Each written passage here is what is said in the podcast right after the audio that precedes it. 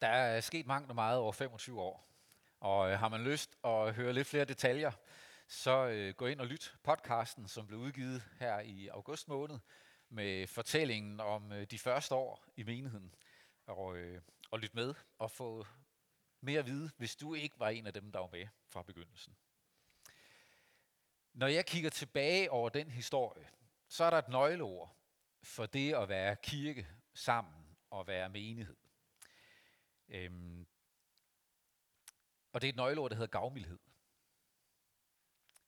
En kirke som den her eksisterer ikke og lever ikke, hvis ikke det skyldes gavmildhed. Gavmildhed med tid, med penge, med kræfter og engagement. Eksempelvis der, da vi indvidede kirken her for 16 år siden, eller kirkesalen, og havde efter isoleret gulve og lofter, trukket to kilometer installationskabel, bygget væge og børnehjørner sat vinduer i, øh, brugt omkring 300 liter maling på at øh, grunde og male og male og gøre pæn og så videre. Det tog utallige timer. Og det kostede 750.000 kroner at renovere salen, fordi der ingen håndværkerudgifter var. Det var et vildt løb der blev foretaget. Og det er den måde, vi stadig er kirke på. At det er med frivillig indsats. Og vi går ikke og tæller timer, for hvis vi gjorde det, så ville vi nok holde op. Fordi det er godt nok meget. Det kræver noget. Ellers kan vi ikke være kirke. Timer til rengøring. Timer til at vedligeholde bygningen. Der blev jo kørt yderligere 40 liter maling på vægene, og 6 øh, liter eller kilo spartelmasse og repareret vinduer og hvad ved jeg, for at få frisket vægene op herinde hen over sommerperioden. Repareret de ting, der var i stykker. Frivillighed blandt musikere, teknikere, livestream, frivillighed til vores børne og junior og ungdomsarbejde. Det er alt sammen frivillighed, der bærer det. Vi er kirke i det omfang, vi vil være kirke sammen. Hvor meget kan en menighed som vores gøre sammen som kirke? Det kommer an på, hvor meget vi vil ligge i det sammen. Det, det, det er et meget enkelt regnestykke, og det er altid en kunst at finde den rette, det rette størrelsesforhold. Hvor meget kirke er det sundt at være? Hvor meget er det sundt at have aktiviteter fælles i kirken? Men, men et er bare helt sikkert. Det er borget af frivillighed. Det er båret af at være her og være fælles om det. For ellers giver det ikke mening. Vi er den kirke, som vi er fælles om at være. Hvis vi gerne vil være del af en generøs, tjenende, nærværende kirke, så afhænger det af, om vi, som kommer i kirken, er generøse, engagerede, tjenende, nærværende. Så enkelt er det. Det er gavmildhed. Og endnu mere handler det om en gavmild Gud, som har velsignet med muligheder, lagt ting til rette for os, givet os skridt at gå og givet os mod til at træde ud i det og vandre afsted i tillid til hans storhed og gavmildhed. En gavmild Gud, som har holdt hånden under og over os og beskyttet os og værnet os, også i tider, hvor der var konflikt, hvor der var problemer, hvor der opstod uenigheder og ting, vi var nødt til at løse og finde ud af. En Gud, som har velsignet os i sin gavmildhed. Og også lavet os erfare, når vi har haft en økonomi, der må tage et spring fra at være en menighed, der lejede sig ind til beskidende penge til at eje egen bygning, eller gå fra en ansat til at have flere ansatte.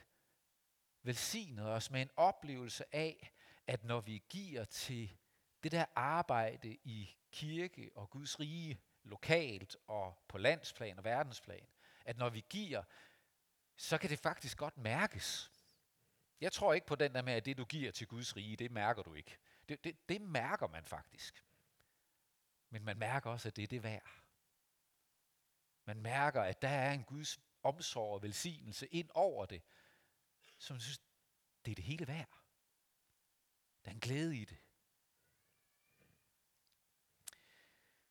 Prædikenen i dag bliver sådan en mærkelig hybrid mellem en lejlighedstale og en søndagsprædiken.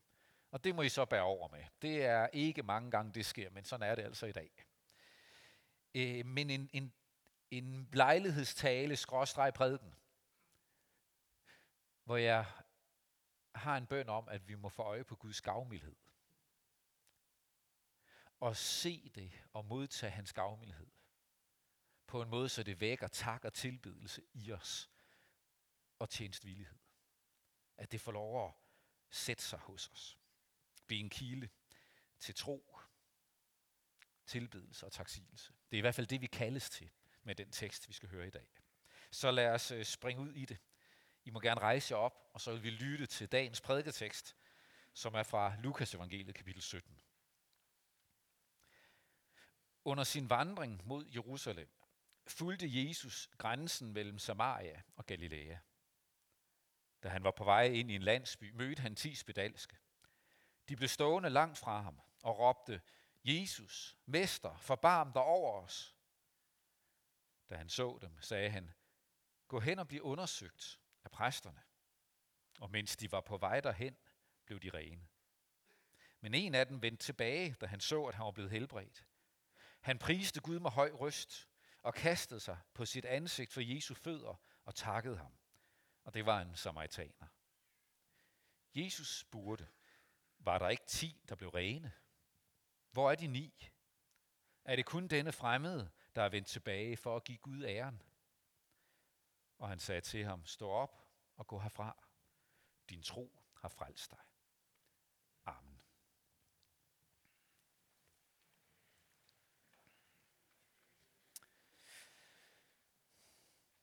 Almægtige, gavmilde Gud, tak at vi må stole på, at du også er nær nu i din gavmildhed for at række os af dit levende ord, så det må få lov at sætte sig i os og vække tro og tilbedelse. Amen.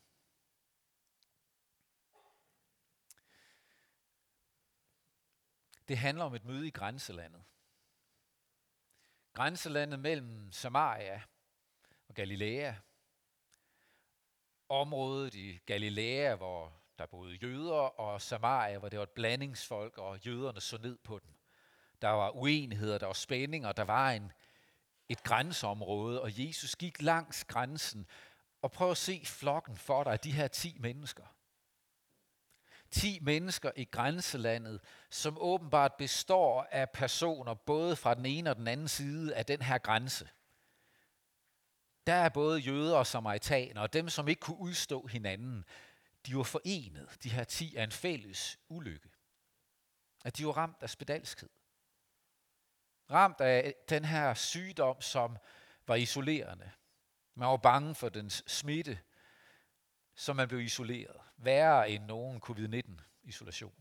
Man blev udstødt af sit lokalsamfund. Man kunne ikke være i sit hjem. Man kunne ikke tage del i samfundets begivenheder eller familiens. De vandrer der udstødt og for øje på Jesus, som de åbenbart har hørt om, holder afstand, som de skal, for de må ikke nærme sig rene mennesker.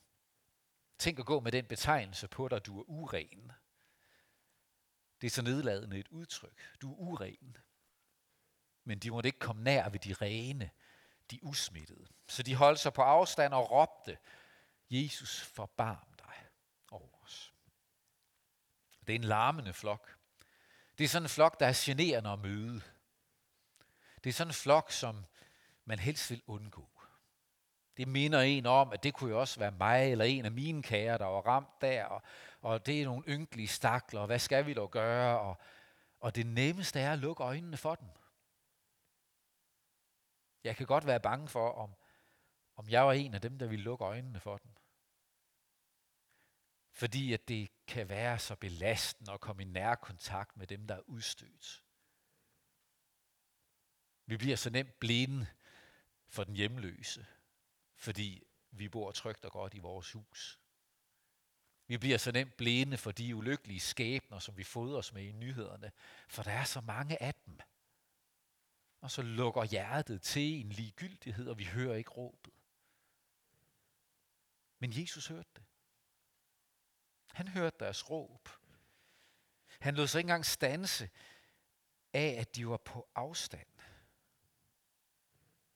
Der var ikke et krav om, at de skulle vise modig tro, før han ville hjælpe dem. De skulle ikke til at bryde sociale normer eller gøre noget ekstraordinært ved at masse sig gennem skaren eller gå tæt på, selvom de ikke burde gøre det, og gå hen og røre ved ham, som var helt forbudt. Der er ikke noget krav om, at deres tro skulle komme til udtryk på sådan en ekstraordinær vis. Et råb var nok til at vække hans barmhjertighed, til at vække hans gavmildhed, til at gribe ind for den. Måske er du en af dem, som synes, at du har lidt forbehold imod at komme Jesus for nær. Kom det med Gud for nær. Der er et eller andet, der holder dig på afstand. Måske du er blevet skuffet tidligere, eller svigtet tidligere. Måske du bærer på en oplevelse af, at Gud ikke hørte dig. Eller at der var nogen af os, som kalder os kristne, som svigtede dig. Og det er blevet en barriere mellem dig og den Gud, vi taler om, og du holder dig lidt på afstand. Men så vid, at Jesus lader sig ikke stoppe afstanden, når du kalder på ham. Selvom du råber på afstand, og endnu ikke ved, om du tør komme ham nær, bør komme ham nær. Et råb på afstand er nok. Nok til, at han hører dig. Der er også nogen, der tøver med at engagere sig, tøver med at kalde sig kristen, fordi de tænker, at jeg skal have styr på mit liv først. Der er noget her, jeg, jeg skal have ordnet, jeg skal leve et anderledes liv, før jeg kan tillade mig at være en i den flok, ligesom de her syge kunne tænke, vi kan ikke tillade os at komme ham nær. Men Jesus, han er ikke hindret af afstanden. Han stiller ikke krav om, at du forandrer dig, før du kommer. Forandringen sker i mødet med ham. At han kan sætte gang i den forandring, du selv har opgivet. Den du slet ikke kan overskue. Gå hen og blive undersøgt af præsterne. Det var en opgave, der lå hos præsterne, fordi spedalskhed var en sygdom, som netop man kaldte for uren. Hvis du fik udslet, så må du hen og vurderes af en præst. Og hvis det blev vurderet, at det var spedalskhed, så røg du i karantæne. Og bredte sig, at det var spedalskhed, så blev du altså udstødt. Så må du forlade fællesskabet. Og skulle det så mod al forventning ske, at du blev rask igen, ja, så var der også en præst, der skulle godkende det.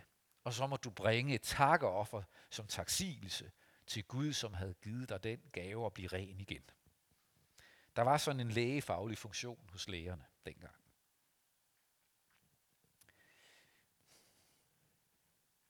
Gå hen og bliv undersøgt. Jesus svarede på deres bøn, selvom det var på afstand, og han, han giver dem et svar, som kalder på tro. Et svar, som kalder på, fortæller, jeg har set dig. Jeg har set din nød. Jeg har hørt din bøn. Mit svar er, bevæg dig. Gå hen og bliv undersøgt. Gå i tro, selvom du ikke kan se en forskel endnu.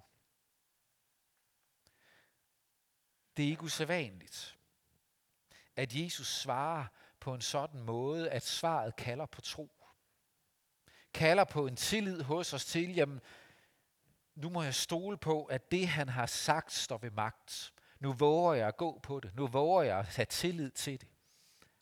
Nu våger jeg at begynde at leve mit liv i lyset af det, som han siger. Hans liv kalder til vandring, sætter retning. Kalder på at sætte i gang med noget, selvom du ikke helt kan overskue konsekvenserne endnu. Altid. Gå hen og sig undskyld til den, du har svigtet.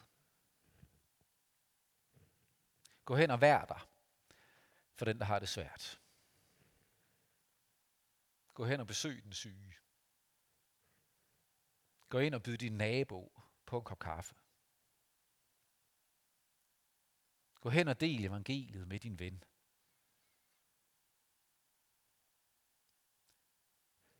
Hans ord sætter retning kalder til et liv, der handler på de gode værdier og på de, det budskab, som han har betroet sin kirke og sit folk. Han sætter mål. Gå hen og kæmp for det gode. Gå hen og vær nærværende for din familie. Gå hen.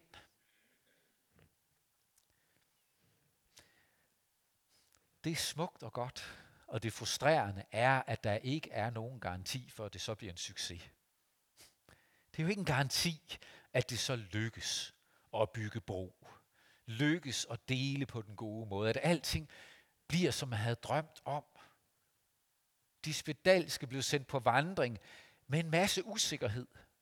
Gå hen og blive undersøgt af præsterne, og kunne gå derhen og tænke, at vide, hvordan min arm ser ud, når jeg tager forbeningen af.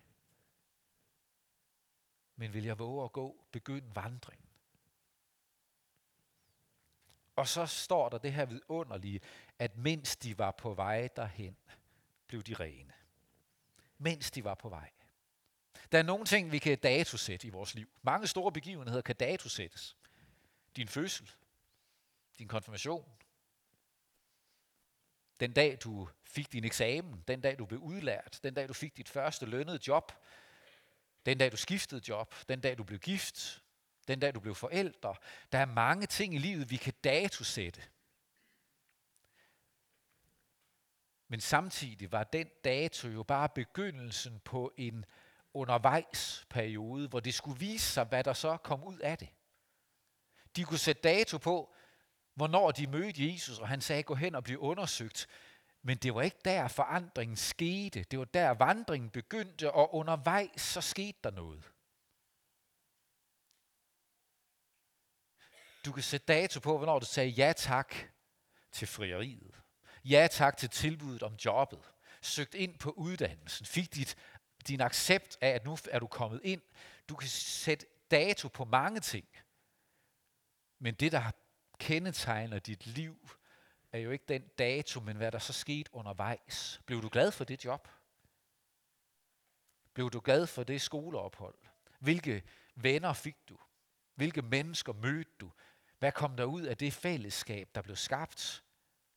Det er der livet udspilles. Det er undervejs. Og det er der, Jesus går ind med sin generøsitet og gavmildhed. Og at vi har lov at leve og vandre i en tillid til hans godhed. Da man stiftede menigheden her, kunne ingen vide, om det I satte gang i, ja, der var oppe at stå for lidt siden. Der var ikke nogen, der kunne forudse, om det ville være noget, der kunne holde. Hvor længe ville det vare? Hvornår skulle den lukke igen? I de første år var der faktisk en del, der håbede på, at den snart lukkede. Der var øh, faktisk et udtalt ønske om, at menigheden skulle gøre sig selv overflødig. At der måtte være en folkekirke, der ansatte en præst, så man kunne begynde at gå der i stedet for en, man kunne identificere sig bedre med, og så kunne man vende tilbage til den rigtige kirke. Og så gik der nogle år, og over tid, så blev man så glad for den der kirke, som man selv var med til at bære. Den kirke, som krævede frivillighed, engagement, medleven og medvirken. Den kirke, hvor der opstod et fællesskab, og nogle ting, man havde med hinanden at gøre, som gjorde det her. Det ville vi faktisk ikke give slip på igen. Nu vil vi se os selv som en blivende del af kirkelivet i Randers, der har noget at bidrage med. Og så vil vi glæde os hver gang, der er præster i vores by, som vi kan identificere os med, og have godt samarbejde med, og glæde os sammen med. Der var ikke nogen, der kunne se, hvad der ville ske, men undervejs skete der en forandring. Da vi købte bygningen her, var der mange, der stillede spørgsmålstegn. Går det? Har vi råd til det? Kan vi nogensinde komme i mål med den renovering? Er det nu ikke også for stort? Er det ikke for meget? Og er der nogen grund til at gøre så meget? Er det, dur det? Men undervejs, så viste det sig, at det holdt. Og at vi ved fælles hjælp kunne løfte både det praktiske og det økonomiske. Undervejs viste det sig, ligesom i starten af menighedens liv, at nye kom til. At nye lærte Jesus at kende. At nye blev del af et fællesskab, som de ellers ikke ville have kendt til. Og det gav glæde ved at være kirke, og glæde ved at være i fællesskab med andre kirker og fællesskaber i vores by, og sige, her er noget, vi får lov at bidrage til, for Gud har en kirke i Randers, så vi får lov at være en del af den. det skete undervejs. Undervejs. Og så kommer der en overraskelse til slut i teksten, at der var en succesrate på 1 ud af 10. Og det er så ærgerligt, at det ikke bare er sådan en jubelhistorie. Nu gør vi det bare, og så bærer det frugt, og det bliver helt fantastisk. Jesus selv havde en succesrate på 1 ud af 10 i den her situation. Der var kun en, der vendte tilbage og takkede. Hvis vi nu våger at oversætte også den dimension ind i vores tid, kirkeligt, så har vi gennem 25 år i den her menighed fået lov at møde rigtig mange mennesker med fællesskab, med hjælp, med budskabet om Kristus. Vi har fået lov at se mennesker komme til tro på Jesus. Møde evangeliet gennem gudstjenester, konfirmandarbejde, Unite, Unik, Alfa på Olga og Alfa i kirken, kirkernes familiehjælp, praktisk hjælp og arbejde, små og store fællesskaber. Vi har fået lov at se mennesker møde Jesus. Vi har også mødt mennesker, der gav tro, troen ord og sat ord på troen, og efter noget tid forsvandt igen. Vendt ryggen til, gled ud af fællesskabet. Hvis bare en ud af ti af mine konfirmander stadig kom i kirken, så ville der godt nok komme rigtig mange gamle konfirmander. Der kommer ikke en ud af ti. Det tror jeg ikke, der gør. Hvor ville jeg gerne, der gjorde det? Hvad en står. Gerne flere end det. Men der er altså bare en spil. Der, der, der er en spildprocent, som ikke er spildt. Godhed er aldrig spildt. Guds ord er aldrig spildt. Men der er alligevel bare, hvis vi forventer, at alt, hvad kirken rører, vil lykkes, så, så misforstår vi, hvad kirke er. For Guds generøsitet er stor nok til at række ud og sige, så ved vi godt, så ved Gud godt, at det ikke altid bliver modtaget med tak, men bare modtaget. Det er åbenbart et vilkår. Og hvor er det godt, at Gud bevarer sin generøsitet, selvom vi ikke altid er den værd, for ellers vil vi heller ikke modtage den. For det her er jo ikke bare kirkeligt, det her handler også om dig og mig. Det her handler ikke om andre, det handler om mig. Hvor mange gange er det ikke os og mig, der står som de ni ud af de ti, som har mødt Guds godhed, og ikke engang standser op og siger tak. Ikke engang dvæler ved den, og lader det blive til tilbedelse, og han erkendelse af, han er mere end sådan en god ven, Jesus. Han er frelseren. Han er den almægtige, der møder mig, kommer til mig. Men jeg tager hans godhed for givet, jeg tager hans kærlighed for en selvfølge, jeg regner hans nåde for intet. Det er også dig og mig, der står i fare for at leve som de ni, der mødte Guds godhed. Og nå ja, det var så det.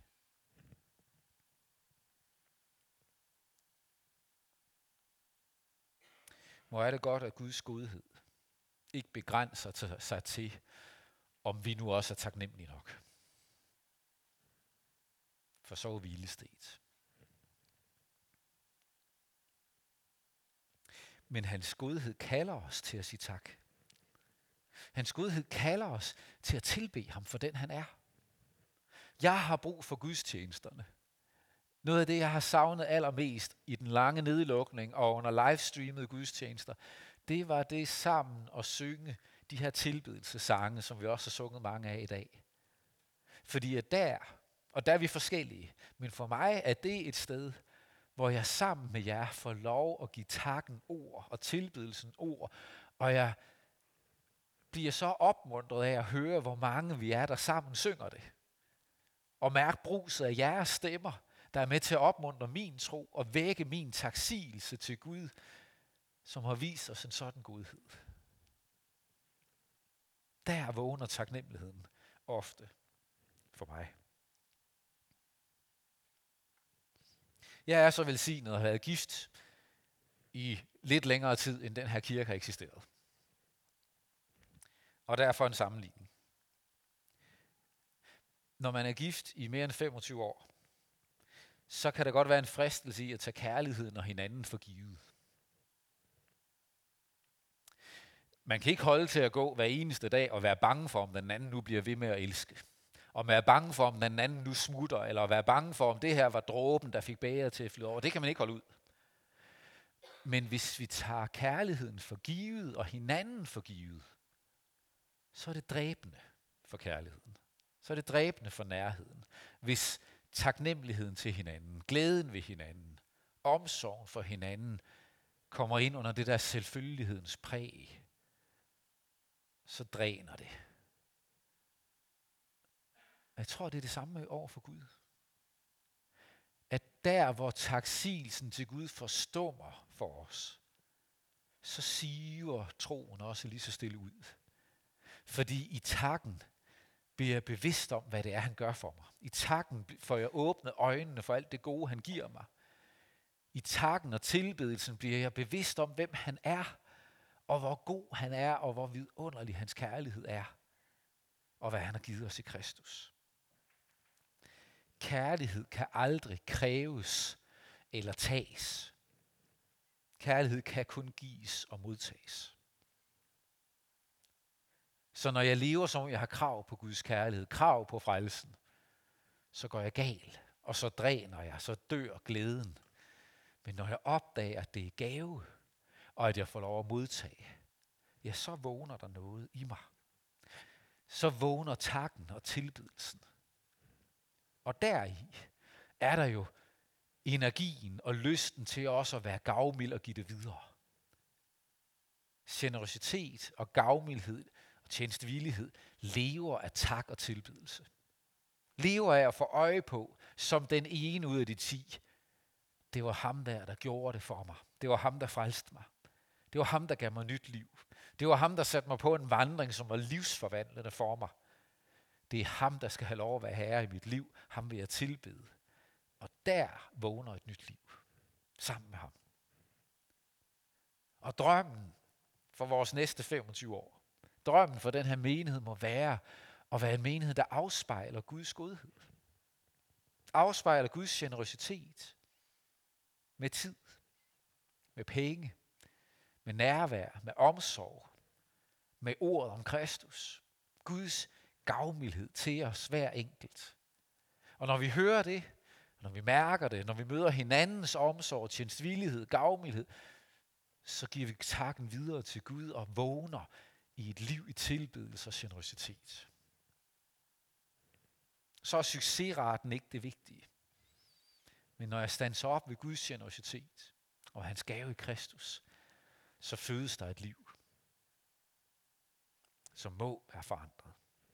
Må Gud give, at vi undervejs må vokse i erkendelse af Kristus, i taksigelse og tilbedelse til Kristus, og i tjenestvillighed til Gud og mennesker. Amen. Lad os bede sammen. Lov og tak og evig ære være dig, hvor Gud, Far, Søn og Helligånd. Du som var, er og bliver en sand træen i Gud, højlået fra første begyndelse, nu og i al evighed.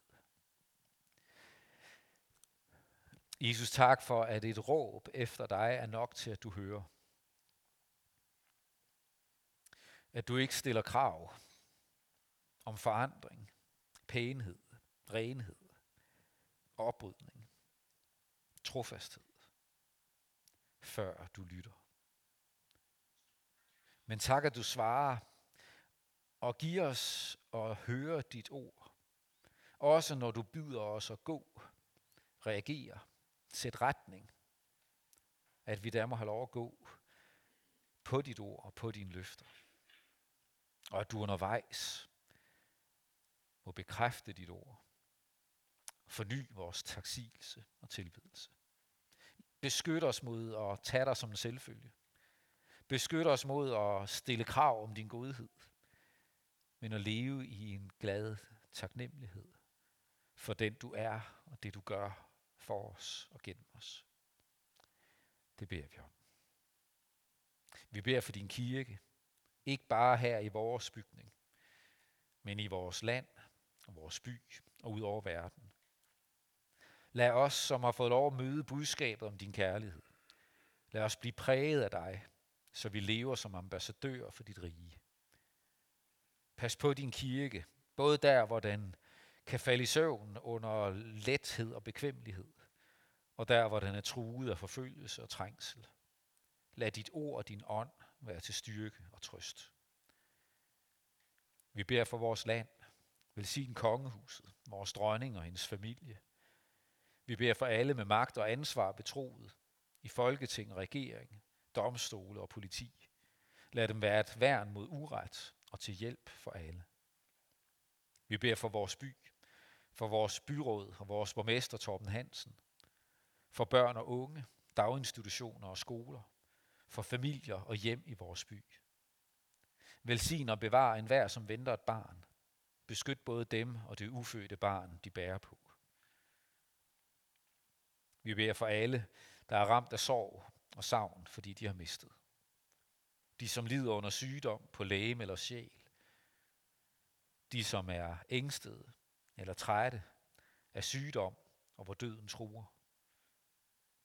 En hver, som kæmper med anfægtelser eller manglende livsløst. Kom til os med din kærlighedskraft, når vi kæmper med brudte relationer eller et slidt ægteskab. Hjælp os til at tage vare på det skaberværk, du har betroet os, og til at tage vare på dem, du har sat os iblandt. Hør os, når vi hver især i stillhed beder for dem, du i dag minder os om.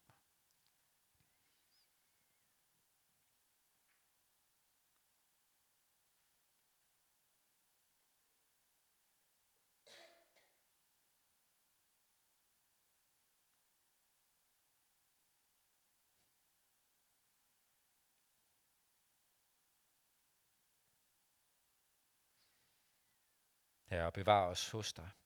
Lad os samles i dit rige, når du nyskaber himmel og jord. Indtil der beder vi. Led mig, frelser ved din nåde, også når jeg selv vil råde og vil gå min egen vej. Sæt mig, hvor jeg bedst kan gavne, men lad mig aldrig savne vidshed, at jeg tjener dig. Amen.